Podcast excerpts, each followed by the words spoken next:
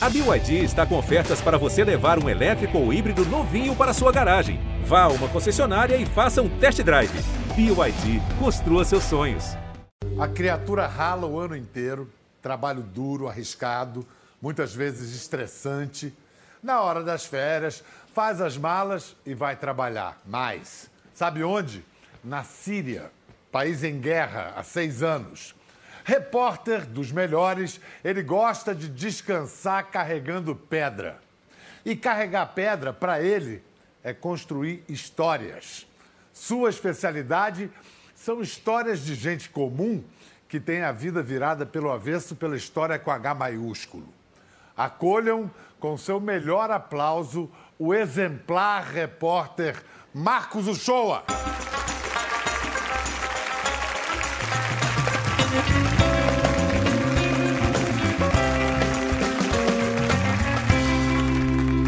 Amigo velho. É. bons tempos, muitos muito, bons tempos. Muito bom ter você aqui, Marcos.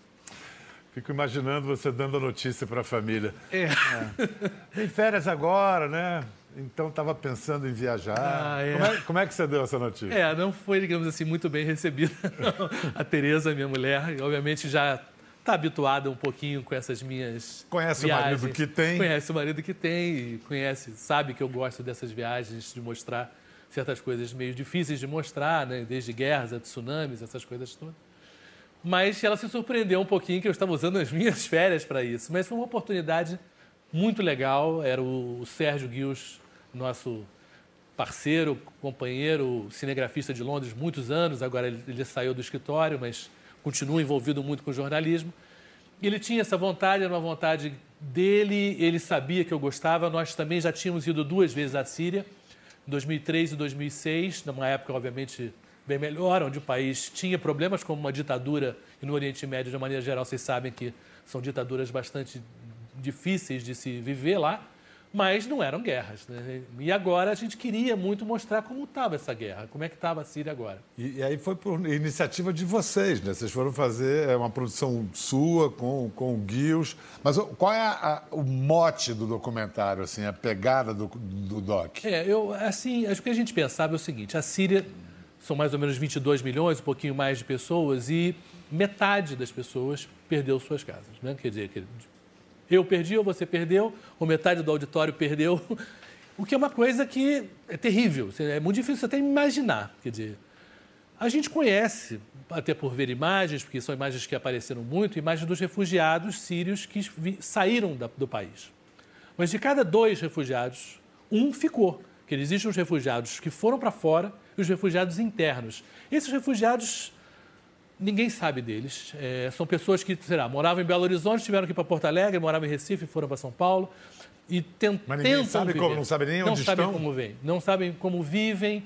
É, se sabe muito pouco no Ocidente sobre essa, a realidade dessas pessoas.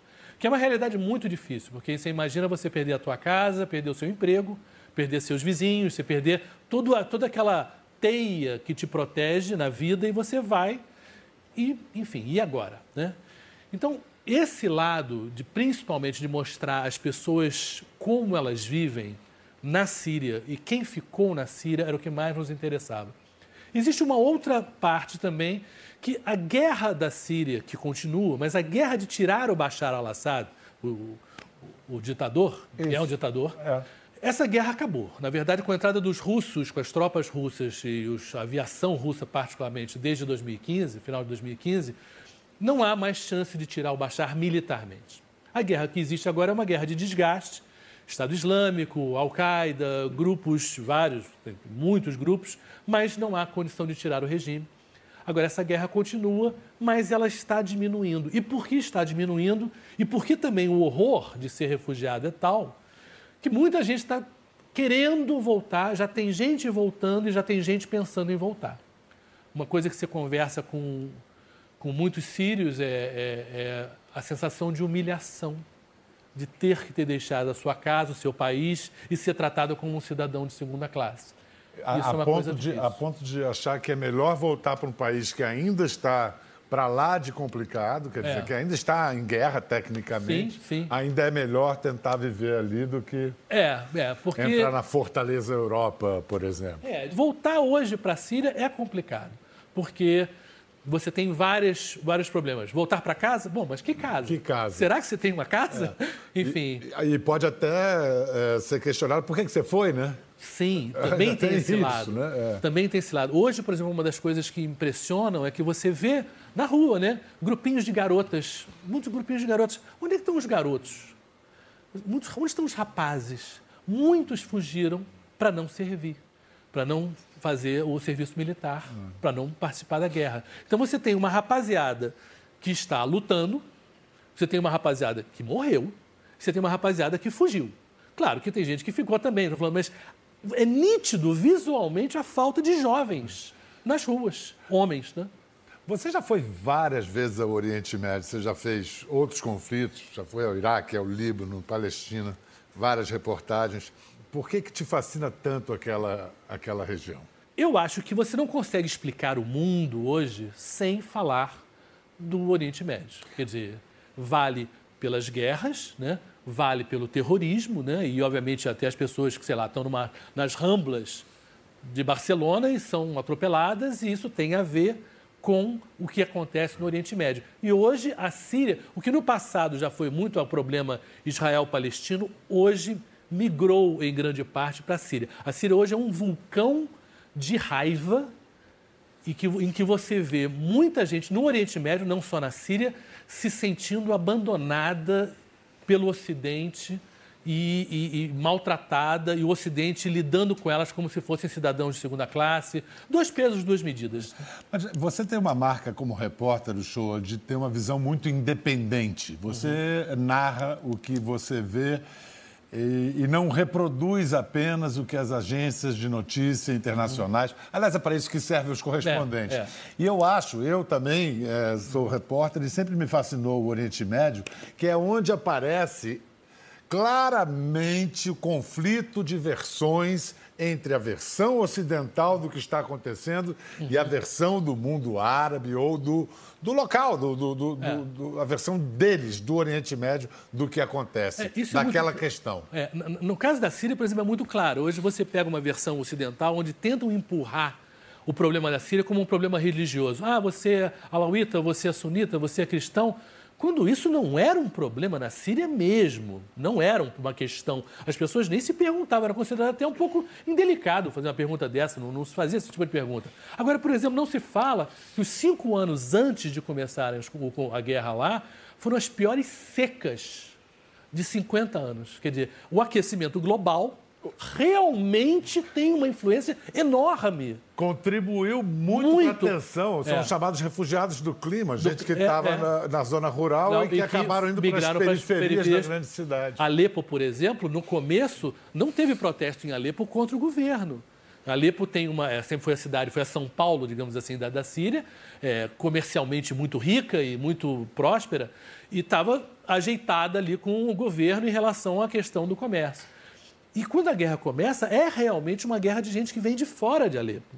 Principalmente, grande parte dessas pessoas que estavam muito pobres, sofrendo muito com, com o que aconteceu no campo. Você tinha também uma questão política. O Bashar tinha feito eh, umas certas reformas neoliberais empurradas pelo Ocidente, onde ele privatizou muita coisa, onde ele incentivou também umas certas em- importações, e isso criou muito desemprego na Síria. Então, essas razões, que são razões que valeriam para a gente. Se aqui no Brasil tiver uma seca horrorosa, a gente vai ter migração de gente do interior para as nossas periferias.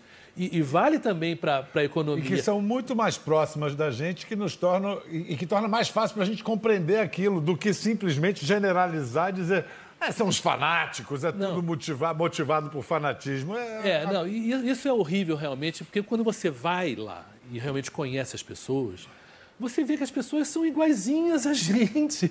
Elas querem as mesmas coisas, estar com a sua mulher, com seus filhos, com seus amigos, um trabalhinho normal. Paz, Isso vale para prosperar. lá. É, vale para vale qualquer para lugar. todo mundo. Vale pra... Vem eu cá, acho... você diz. Eu, eu, acho que assim, quando você viaja o mundo, você vê que, na verdade, embora o nosso papel de, de repórter seja mostrar a diferença, mas eu acho que seria mais importante até mostrar as semelhanças.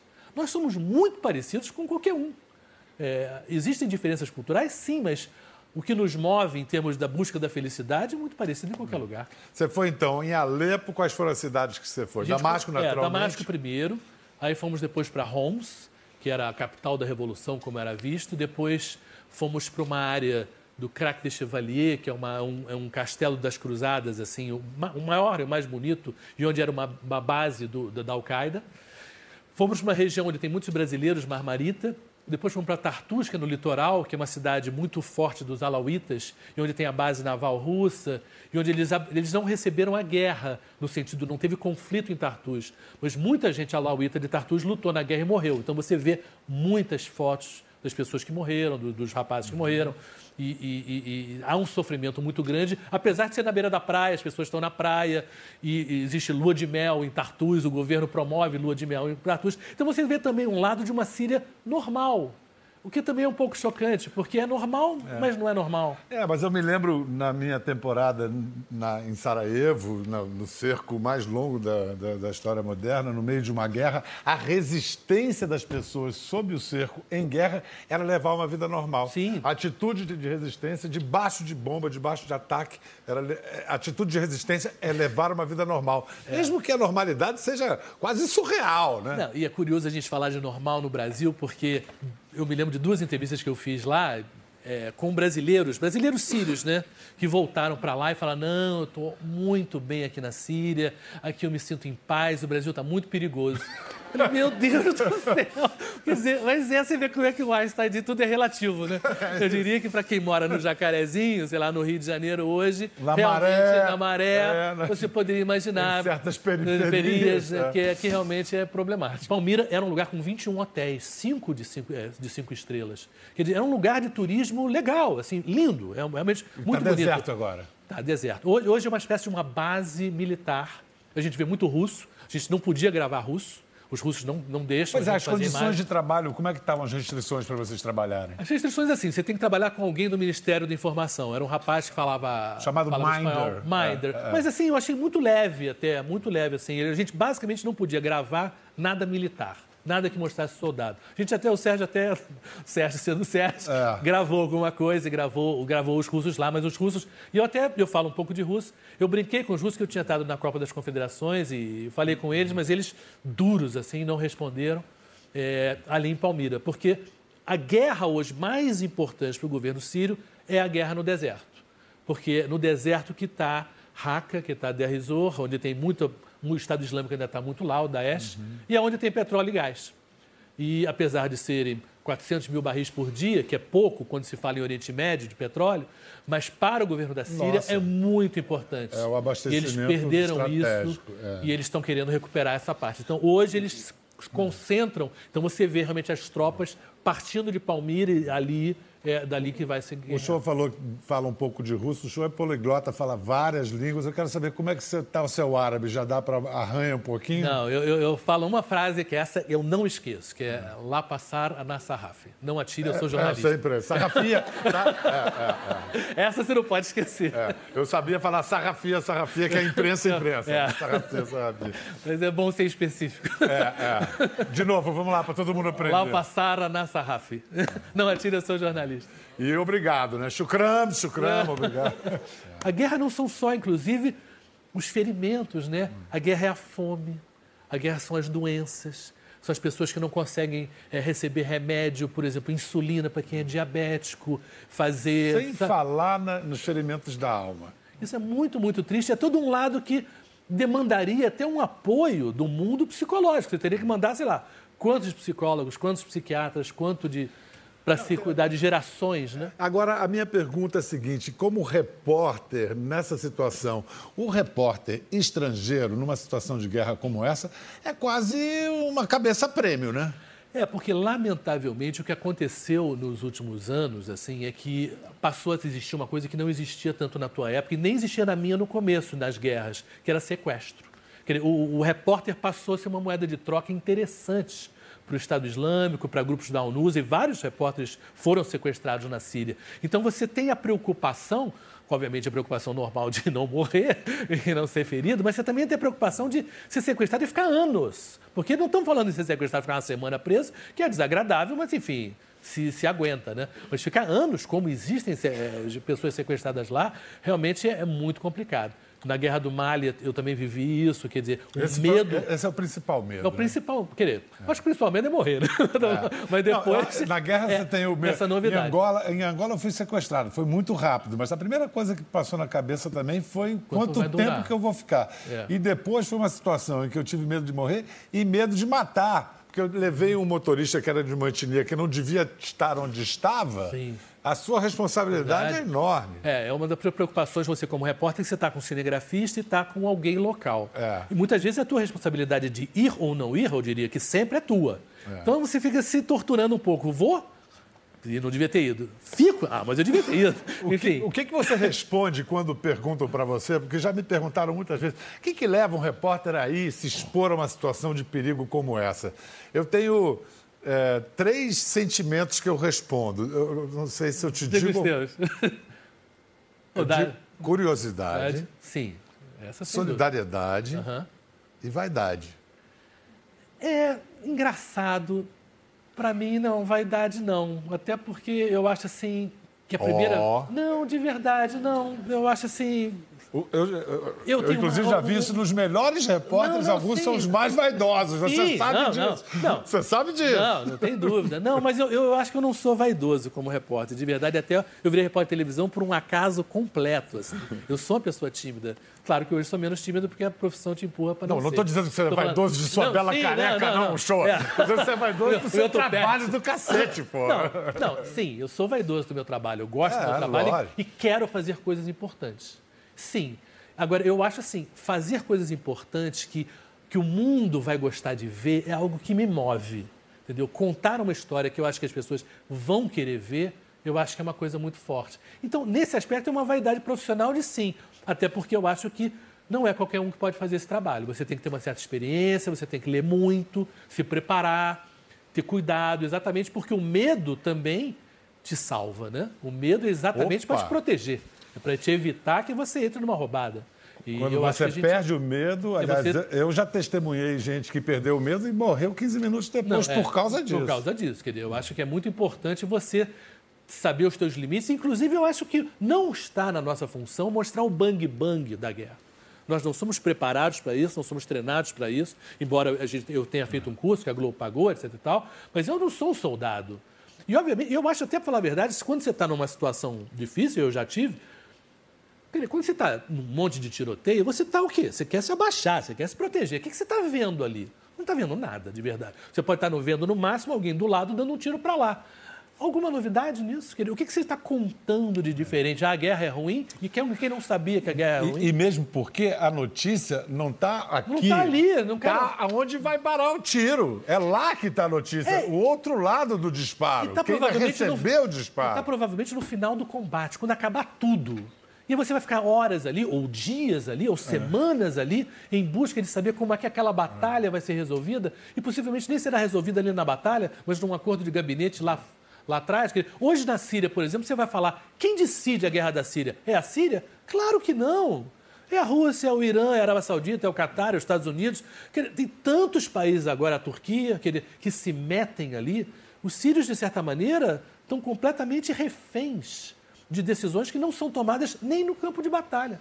Além de dor e morte, o que a guerra produz, como a gente falou mais cedo, é certamente refugiados. Na Síria, um em cada dois habitantes perdeu sua casa. Segundo a ONU, são mais de 5 milhões de pessoas que fugiram do país. O nosso próximo convidado é um sírio que vive em Belo Horizonte se tornou uma referência para seus 4.300 conterrâneos que chegaram ao Brasil desde 2011. Recebam o padre Jorge Macis. Padre, mas você veio antes da guerra para o Brasil? Eu cheguei 12 de outubro de 2004. A sua infância e juventude na Síria foi onde? Eu nasci numa aldeia pequena encostada na cidade de Homs, chama Zaidal, onde Marcos ficou lá perto. Ficou, mas o Marcos esteve em Homs. É. Sim. O que, que dá mais saudade ou tristeza, padre? As duas misturadas, você sabe muito bem, Pedro. A gente sai do, do país, da pátria, mas a pátria não sai do coração. Então, Quando foi a última vez que você esteve lá? foi três anos atrás. Ah, então já em guerra. Já foi duas vezes em guerra. Aqui, que trabalho o senhor tem recebendo refugiados sírios? Qual é o perfil dos refugiados sírios que chegam pedindo o seu apoio? Chegou a guerra para mim. A, a guerra chegou a lado. você aqui. Chegou, né? É, no início era assim um pedido de algumas pessoas conhecidas ou através de uma referência eclesiástica, um amigo, um parente que querem vir aqui procurando a paz no primeiro, né? É com intenção, esperança que é, dois meses, um ano, dois anos, nós estamos agora com quatro anos de acolhimento desses refugiados. Depois, o cenário totalmente mudou dessa vocação nova e com o apoio da Arquidiocese de Belo Horizonte, dos muitos brasileiros, né, que têm esse perfil de nação acolhedora, né? É fácil eles acolher, abraçar os, os dores, os sofrimentos dos outros. Nós estamos com quatro anos de acolhimento. Mas quais são as queixas mais comuns que você ouve dos refugiados? Eles hoje sofrem muito com essa palavra de refugiados. Não tem como a gente mudar no dicionário. Os árabes falam assim: convivência de 40 dias permitir de ser chamado diante de casa, né? Já tem quatro anos nesse país. Segundo a Constituição brasileira, é o momento de entrar com o processo de naturalização. E ainda nós estamos tocando esse, essa palavra muito machucada. É, não Tem podemos alguma, mudar. Tem alguma sugestão para trocar esse nome Tá, de... Os novos sírios. Os novos brasileiros. Porque, é, novos brasileiros. Porque os, os, os brimos. os primos, os primos.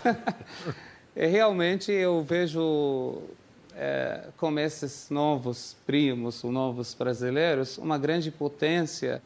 Infelizmente, na ausência de departamentos brasileiros que cuidam isso, não foi nem eu preparado, nem Marcos preparado, nem ninguém preparado. Deveria ter uma organização ao nível nacional para essa missão importante. Nessa ausência, estamos ocupando esse espaço, mas precisamos eh, mais força-tarefa, porque eu vejo desses novos inteligência, eh, cursos superiores. 99% dos refugiados que vieram do Brasil têm curso superior completo ou incompleto. Sim. Aonde até hoje nenhuma faculdade abriu espaço para acolher. Não sei o que, que eles estão esperando. Talvez chegue a uma decisão internacional, uma reunião, um, não sei. Mas, meu padre, muitas vezes Isso me gente chama a atenção. a gente vê duas dificuldades para quem é refugiado. Primeiro, aprender a língua, que é uma coisa é, que, obviamente, complica um pouco a inserção, né? E depois arrumar um emprego que, e obviamente, no momento que o Brasil vive, Realmente. deve ser particularmente as duas Não coisas há- juntas. O E o show não há uma política do Estado brasileiro de recepção aos seus refugiados. Por exemplo, de Uhum. organizar cursos para aprender a língua. Uma política mesmo de recepção. Sim, sim. Quando a Angela Merkel abre lá para receber refugiados, vão receber. É ela uma fez recepção mesmo, né? é, para receber, dar alojamento, dar curso, enfim. Não sei se caiu na sua mão, por exemplo, o protocolo que o refugiado recebe. Pela última vez vou falar refugiado. Sim. Está parecendo um rascunho de papel, está faltando papel no Brasil. Um rascunho comprido, onde tem uma foto e tem as marcas, tipo de um produto. E esse rascunho vai ser renovado, renovado, renovado, renovado. Está esperando uma decisão. E eu sou brasileiro hoje. Eu sei que a nossa casa está precisando mais atenção das outras casas, outros casos, né? Mas precisamos também a um nível é, calmar o coração desses meninos, desses jovens que vieram aqui, escolheram Brasil, porque Brasil é, tem fama de amor, de, de convivência, das coisas boas. de país amigável. E, e nós não conhecemos o Brasil ontem. Os sírios aqui, fundaram o país É. junto com Vocês os têm italianos, com os libaneses. com Vocês os... têm uma tradição aqui no Brasil. Aliás, há recém-chegados, refugiados, primos aqui na plateia? Onde estão? Aqui é o pessoal da primeira fila. Então, depois do intervalo, a gente conversa um pouquinho. A gente volta já. Bem-vindos de volta a essa conversa com o repórter Marcos Uchoa, que acaba de voltar da Síria, onde gravou um documentário sobre a guerra e sobre a reconstrução do país, e com o padre Jorge Marcis, que acolhe refugiados sírios em Belo Horizonte. A gente tem aqui na plateia alguns sírios que fugiram da guerra e estão tentando recomeçar a vida no Brasil. Quem é o Rayan? Rayan, salam aleikum. Salam. Quando é que você chegou ao Brasil? Chegou no outubro de 2015. Não faz muito tempo. não. Como é que, como é que você está se virando? Quando eu cheguei, minha irmã chega antes de mim aqui no Brasil. Primeiro fica difícil, sabe? Aqui no Brasil não sabe ninguém, língua estava muito difícil também para aprender. Também eh, eu estou advogado em Síria, aqui muito difícil para Trabalhar. trabalho como advogado aqui, então fica muito difícil para mim. Qual o seu trabalho agora aqui? Está fazendo Agora o quê? estou eh, desemprego, agora eu procurando para trabalho. Sei. É, agora depois de dois anos aqui, eh, eu acho que meu português melhor- melhorar um pouco, eh, conheci mais pessoas. Então, eu gosto do Brasil. Eu espero que coisas eh, fiquem a melhorar para mim no prive. Padre superior, advogado, como o senhor disse, é, chega ao Brasil, apoio da família, mas não. Você não teve nenhum apoio do governo brasileiro. Não, Não. Do seu lado, quem é? Mazen? Mazen. Nossa. Você, Mazen, quando você chegou? Eu cheguei em dezembro de 2013. E você, qual é a sua formação profissional? Sou chefe de cozinha. Já é mais fácil se, É um colocação? pouco melhor porque a comida qualquer país você vai mais fácil porque para trabalhar. Se Mas- fosse mais difícil que aprende a língua, como meu amigo falou, e ver a costume das pessoas aqui, que pessoas preferem e tal. E até debater um pouco, pouco. E por que você veio para o Brasil? Por escolha ou porque era para onde dava para vir? Na verdade, não, porque só tinha o Brasil que abriu porta para mim. Que é o único país que dá o visto para o refugiado vem com avião em base que não precisa nem viajar no mar e nem passa nada do medo, sabe? Que eu fui primeiro fui na Tailândia e fiquei preso, não me deixei entrar, com o seu sírio. Aí depois descobri que o Brasil dá um tranquilo e Qual um era a sua cidade lá na Síria? Damasco. Damasco mesmo. E você pensa em voltar? Se acabou agora a guerra, eu vou sair direto para lá. Você acha que isso é possível, show? Acho, acho sim. Quer Se dizer, Deus quiser. Eu acho que, eu acho que na verdade, a maioria dos sírios que eu conversei, eu tive no Líbano também, aqueles que Querem refugiados, voltar. Na Turquia, a maioria quer voltar. É, eu acho muito difícil ser refugiado. Você, é, eu acho que ser imigrante é diferente, porque quando você pensa em sair como um plano de vida, você está todo preparado, existe realmente uma, uma vontade de mudar de vida no- e viver em outro país. Muitos brasileiros fazem isso. Né? Agora, você ter que sair da tua casa por causa da guerra é completamente diferente. Eu acho que é uma situação que você nunca se conforma, de certa maneira, você quer, quer sempre voltar. Eu- E fora que eu acho que é difícil mesmo, como ele está passando, que um advogado tem que estar procurando um emprego tanto tempo, quer dizer, sabe, e mesmo, sei lá, hoje em dia, de repente, ele está cozinhando até o que ele não gosta de cozinhar, quer dizer, enfim, ele- Eu você tem que se adaptar. É, sempre foi cozinhar e tal, mas eu amo o Brasil. Mas também não pode esquecer seu país. entendeu? Sim, sim. E a Síria é muito gostosa. Outra vida, né? Esse menino do seu lado é o Khaled? Khaled, Quantos anos você tem, Khaled? eu vim aqui em 2015, eh, fevereiro. Sei. Você trabalha? Eu trabalho aqui no Brasil. Faz eu, o quê? Eu marceneiro. Marceneiro? Marceneiro, sim. É? Você já tem namorada brasileira? A verdade tem, não faz tempo, só um mês. A namorada só tem. o- não, só um, só um, só. Você só está namorando há um mês. É, só um mês. Esse, esse é candidato a ficar no Brasil. Começa a Bem-vindo. namorar aqui. Bem-vindo. Mas, Haled, você saiu também para não, não fazer o serviço militar? Sim, eu saí porque, pela tua idade, sim, né? porque lá é muito perigoso. Sim. aham. Só isso. E isso, para você voltar, pode ser um problema, né? Porque enquanto o governo não definir como vão lidar com casos como o teu, teoricamente você fez uma coisa ilegal, né? Sim, sim, sim, verdade, aqui. Mas eh, para mim eu não quero voltar porque eu saí na Síria há 20 anos, vim aqui há 20 anos aqui no Brasil. Eu começo aqui na Zero, não sabe língua, agora mais ou menos sabe falar português. E para mim não vai voltar na Síria porque fazer o que lá? Sim. Eu perdeu tudo mil anos aqui, depois volto na Síria, começa na Zero. Para mim minha vida agora aqui, vai começar aqui. Se eu voltar lá, eu perder tudo aqui no Brasil para mim. Sim. É brasileiro. Então, o Haled é brasileiro. É, esse aí é um candidato a brasileiro. Já tem a namorada e já tá. Forte já, tá- candidato a brasileiro. já tem time, já mora onde? Você mora onde? Belo Horizonte? Eu moro aqui na, na, na Mauá, São Paulo, na Tá, Mauá. em São Paulo. Qual é o seu time? Eu? Corinthians. Ah, meu Deus do céu! Volta, Macira, vai! E esse, esse do seu lado, Nour? Sou Nur. Nour. Nur. E você? Luiz. Nour. Luz. É, faz quatro anos aqui, eu sou informado de moda. É, trabalho no teatro como assistente figurino com Gabriel Vilela. Opa, está totalmente adaptado, então. É mais ou menos, porque como o mercado grandes de diretores teatro do não teatro é fixo, brasileiro. sabe? Ficou contra, contratado de pouco tempo, depois ficou desempregado de novo. Isso é difícil para a gente. Isso é instável, né? É. Às vezes tem, às vezes não tem, né? E, e teatro é muito forte na Síria. Tem uma tradição. Tem uma eles- tradição. E o Sim, governo bem- bem gosta forte e- mesmo. E, é bem forte mesmo. A E cultura também, porque é muito o, a Síria é um, um país muito antigo, por isso tem várias culturas. Vocês contam histórias há muito tempo. Inventaram esse negócio. de 10 mil anos da civilização. É, 10 mil É anos de perto, né? civilização. Muito obrigado a vocês. Boa sorte a todos, tá? Os que vão voltar e os que vão ficar. é, na experiência que você tem, padre, de, vamos lá, de quatro, de dez que vieram, quantos vão voltar, quantos vão ficar? Eu acho, por enquanto, a história de voltar não está na mesa. Não está, ainda não, está na não, mesa? Não, não, não. Agora a história está para manter. Lá em Belo Horizonte já abriram seis microempresas. E eu quero falar que hoje esse novo Ciro jovem que está vendo, que já tem estruturas de inteligência, curso completo, capacidade, e muitos têm capacidade financeira, porque quem hoje eh, vai ser refugiado? Aquele que tem grana, pelo menos para pagar a passagem para o Brasil. Se Deus não permite, acontece um algo semelhante aqui no Brasil, quem vai sair do Brasil? Que tem dinheiro. Nessa crise, que tem dinheiro já foi embora.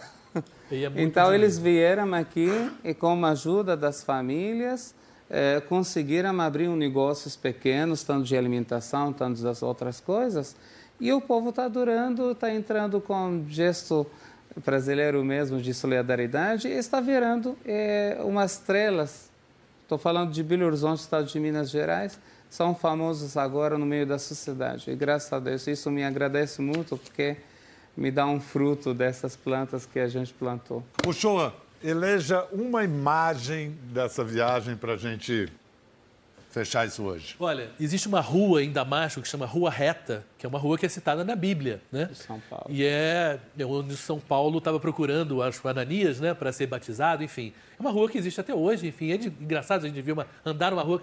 E é uma rua onde caem bombas é, jogadas desse, desse bairro de Jobar, mas as pessoas estão lá, nos bares, nos restaurantes. E a gente estava passando, eu e o Sérgio, e a gente viu um grupo de homens dentro de uma lojinha, acanhada, mas dançando e cantando e muito alegres, muito alegres. E a gente entrou e começou a gravar, eles continuaram cantando e continuaram, foram super simpáticos. Foi uma coisa muito marcante para a gente ver aquilo, porque era um outro lado, que as pessoas estavam se reencontrando, um deles estava voltando para a Síria, e essa alegria de- do reencontro da família é algo que eu imagino que eles também queiram sentir. E todo mundo quer sentir, né? Você está de novo junto com a tua família. É uma coisa muito importante. Foi uma imagem muito, muito bonita. E é isso, gente. E não basta que haja a alegria corajosa de homens que ainda cantam e dançam a despeito da guerra. É preciso que outros homens, como Shoa, como Gils, tenham o destemor de viajar com suas câmeras, microfone, com sua compaixão para registrar essas cenas e levar seu testemunho a nós, aos outros e outros e outros, até que o que parecia distante se faça próximo e o diferente semelhante. Tchau, valeu!